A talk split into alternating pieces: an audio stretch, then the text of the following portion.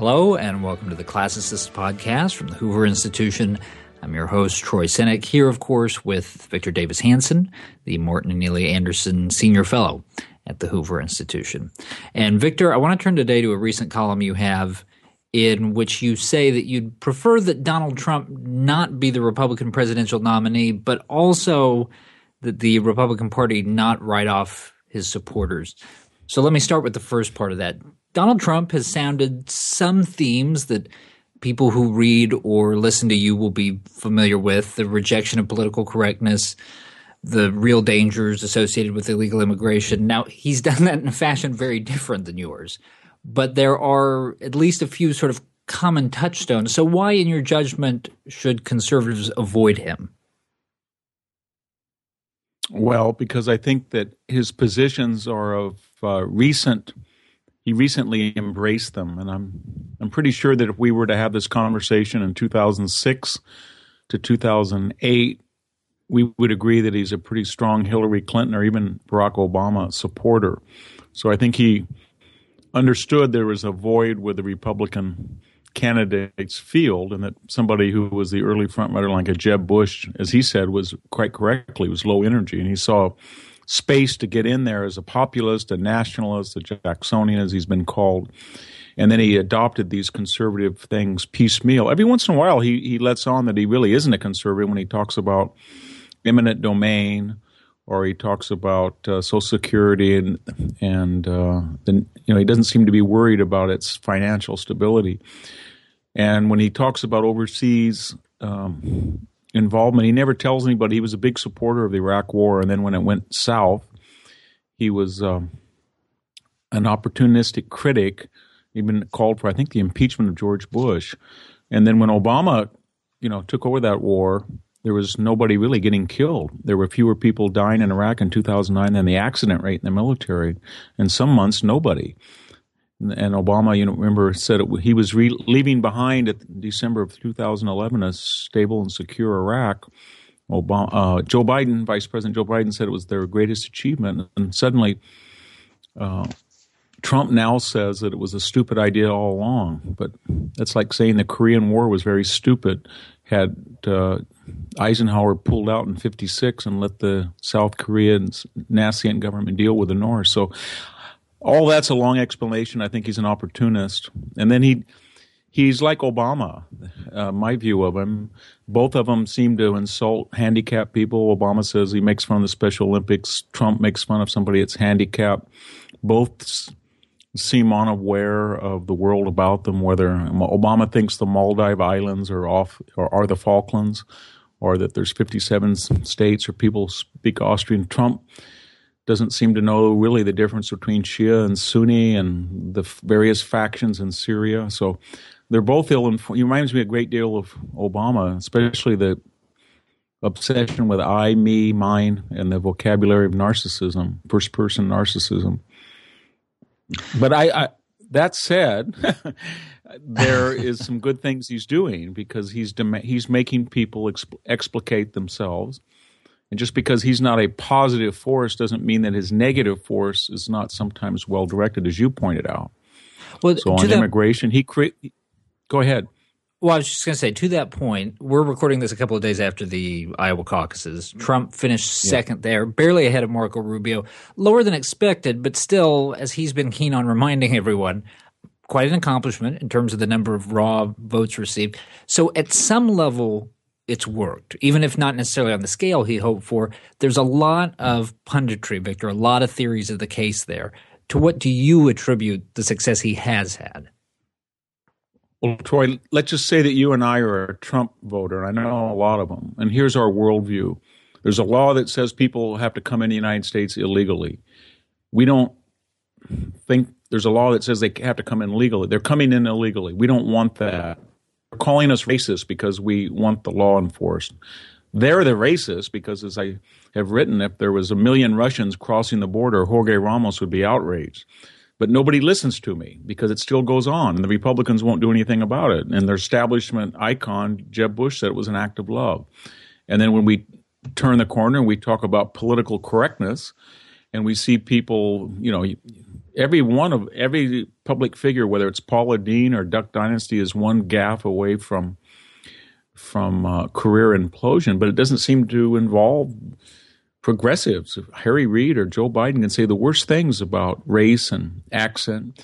So that voter is angry at the world that he sees. It doesn't make sense. He sees that Obama is still very popular. He's 48%, which is pr- amazing given that he borrowed $9 trillion after promising to half the debt, so half the annual deficit. And so they look at the world and they don't see any, I don't know, urgency to to combat that. They look at Obamacare, their premiums have gone up, their deductibles have gone up, uh, their copays have gone up, their coverage has gone down, and, and they're angry about it, and they don't see any anybody at least giving rhetorical support to their frustration. So they look at Trump and he just Jorge Ramos interrupts him, tries to disrupt his he says, Get out of here. You know, and Mexico is sending people here deliberately to win remittances, 30 or 40 billion a year, and to alleviate possible dissidents. And what and what does Trump say? You know, he said, I'm, I'm going to make them pay for the fence. And everybody makes fun of that. But hey, if you put a t- slapped a 10% surcharge on all remittances by anybody who was here illegally, you would get up, you would get about three to five billion dollars a year to pay for the fence. So that's where why he resonates. And I, I know, I know a lot of people who are for him, and I wish they would channel their anger somewhere else in a more constructive fashion. But so far, the Republicans have sort of made fun of Trump and then by extension, they're making fun of his supporters. And that's a big mistake. The people who make fun of him or the people who sort of clutch their pearls at it, But it seems like one of the biggest issues all the time is sort of the the coarseness. That's what a lot of editorial boards sort of react to. And this is part of a, a, bigger theme that you always see amongst a certain class of pundit the idea that the lack of civility in American politics is this great sort of social cancer. You know, you always yeah. hear the invocation of Ronald Reagan and Tip O'Neill having a drink after hours. Do you uh, do you share that view, or are they overstating that? Is that too romantic? No, I don't. I don't. I don't share that view. I'm not. A, I'm not upset. I. I, I don't like when Trump. Uh, you know, he says some coarse things, but as I wrote, collate what Obama said. Trump has never got in front of a bunch of white people and said, "Let's punish our enemies at the at the polls." Trump has never said if, if there was a Nicole Simpson trial, I mean, a OJ trial, he would never say Nicole was like the do- second daughter I never had, or he never said, "Hey, you guys, let's get in their faces, let's take a, a gun to a knife fight." So, or he didn't say my opponents are like the Iranian theocrats; they're just the, same, or they strap bombs on their vest. So it's a double standard that we say Trump is uncouth and he's he's gone beyond the pale. But the fact is, the last seven years, Obama has said things about his opponents, and, and I'm not just saying the last seven years. Well, what if Trump said today, uh, you know, Obama's just a typical black person? That's all he is. He's just a typical black. And then what if he said about the inner city? You know, these people just cling to their guns. So you could put everything Obama has said and just change it around and put Trump's name on it, and people would be outraged. But the fact of the matter is, that train left the station about 20 years ago. And all of a sudden to say, well, we have to be civil, the people who are the most uncivil are on the left. And they have sort of a any means necessary justify is justified by their noble ends ideology. So. There's an interesting quote from your piece here, Victor, regarding all the Republican fears about the kind of president that Trump might make. Quote, at some point, can't Republicans run against what has happened rather than what they fear might happen? We are worrying about aftershocks in the midst of an earthquake hitting 8.9 on the Richter scale. Close quote. Explain what you mean by that. Well, does anybody think that if you elected Jeb Bush, he would be uh, dependable and predictable what he would do on immigration? I don't. I think he's saying one thing now, and he'd go back to the book he wrote and the things he said that he's basically an open borders guy. Does anybody believe that Trump would be, you know, any worse than Hillary? Do you, we don't know what Hillary's going to do. She's he's all over the place, and I don't think Obama ran on the the platform that I want to double. If I'm now Obama speaking, I want to double the national debt. I want to destroy health care and I want to get it passed without a single Republican vote, or I want to get cap and trade, oh, push that through, or I want to basically render federal immigration law null and void. So, I mean, I wish Trump was more was more candid, more comprehensive. He had position papers, but again, it's a little late to apply a standard to him that you don't apply to the other candidates. And so that's what I'm kind of upset about. Um, every candidate is a sort of a blank until you they're in president, and they always surprise. And Trump will be that as well. Although I do think he'll be a much more liberal than people think, but. Um, no more so, no more unpredictably so than anybody else. There's no question that a lot of Trump's popularity stems from his his derision, his ridicule of elites. That, that's not exactly a new trick in American politics, but how much of the resonance of that message owes to the fact that he is saying these things while coming from amongst their ranks? Well, yeah, he, he turned the idea of a limousine liberal on its head. Teddy Kennedy or John Kerry or Al Gore or the Clintons or Barack Obama don't mention their elite 1% status. Hillary, you know, talks like she gets that fake accent and the southern uh, patois, and then she talks like she's uh, Annie Oakley with the guns, and she doesn't say that you know we're worth over hundred million dollars, or somehow Chelsea, after working for a hedge fund, is worth fifteen million dollars. But Trump is a little different. He says, "I'm an elite." And I know how corrupt they are because I'm corrupt too. and when Rand, you know, when Rand Paul tore into him, he said, "Hey, I gave you money," and so, and he's right. right. Rand Paul said, "No, you didn't give me money." He admitted it, and so Trump is basically telling his supporters, "Look, you guys, this thing is totally corrupt. Nobody believes in anything. I'm a guy in New York that survived by giving money to everybody, but because I've done that, I know how this corrupt world works. You don't have any illusions that I'm going to." Uh, you know, be a hypocrite. I'm going to I'm going to use the tools of the elite to smash the elite. I'm your elite guy, your elite fighter, and that's a very little. That's very different than the the liberal counterpart of you know the Kennedys or, or something. So it's quite new what he's done. It's more like Ross Perot being a, a, a billionaire than running on a populist, but even more overt because he's deliberately sort of saying I'm an amoral person. He, that's that's the subtext of what Trump says. I'm immoral because we live in an amoral world. And if you live in a jungle, don't think that you don't live in a jungle. Get a guy who knows how to defeat the jungle. That's me. And and one of the things that seems to have changed in the quarter century or so since we had a Ross Perot, we've always, of course, had in some sense of the phrase a ruling class in America. But you point out in your piece, it, it feels very arthritic right now. It feels sort of notionally powerful, but functionally incompetent. Do you do you have a sense of how we got here? How our elites kind of came to this crisis of legitimacy?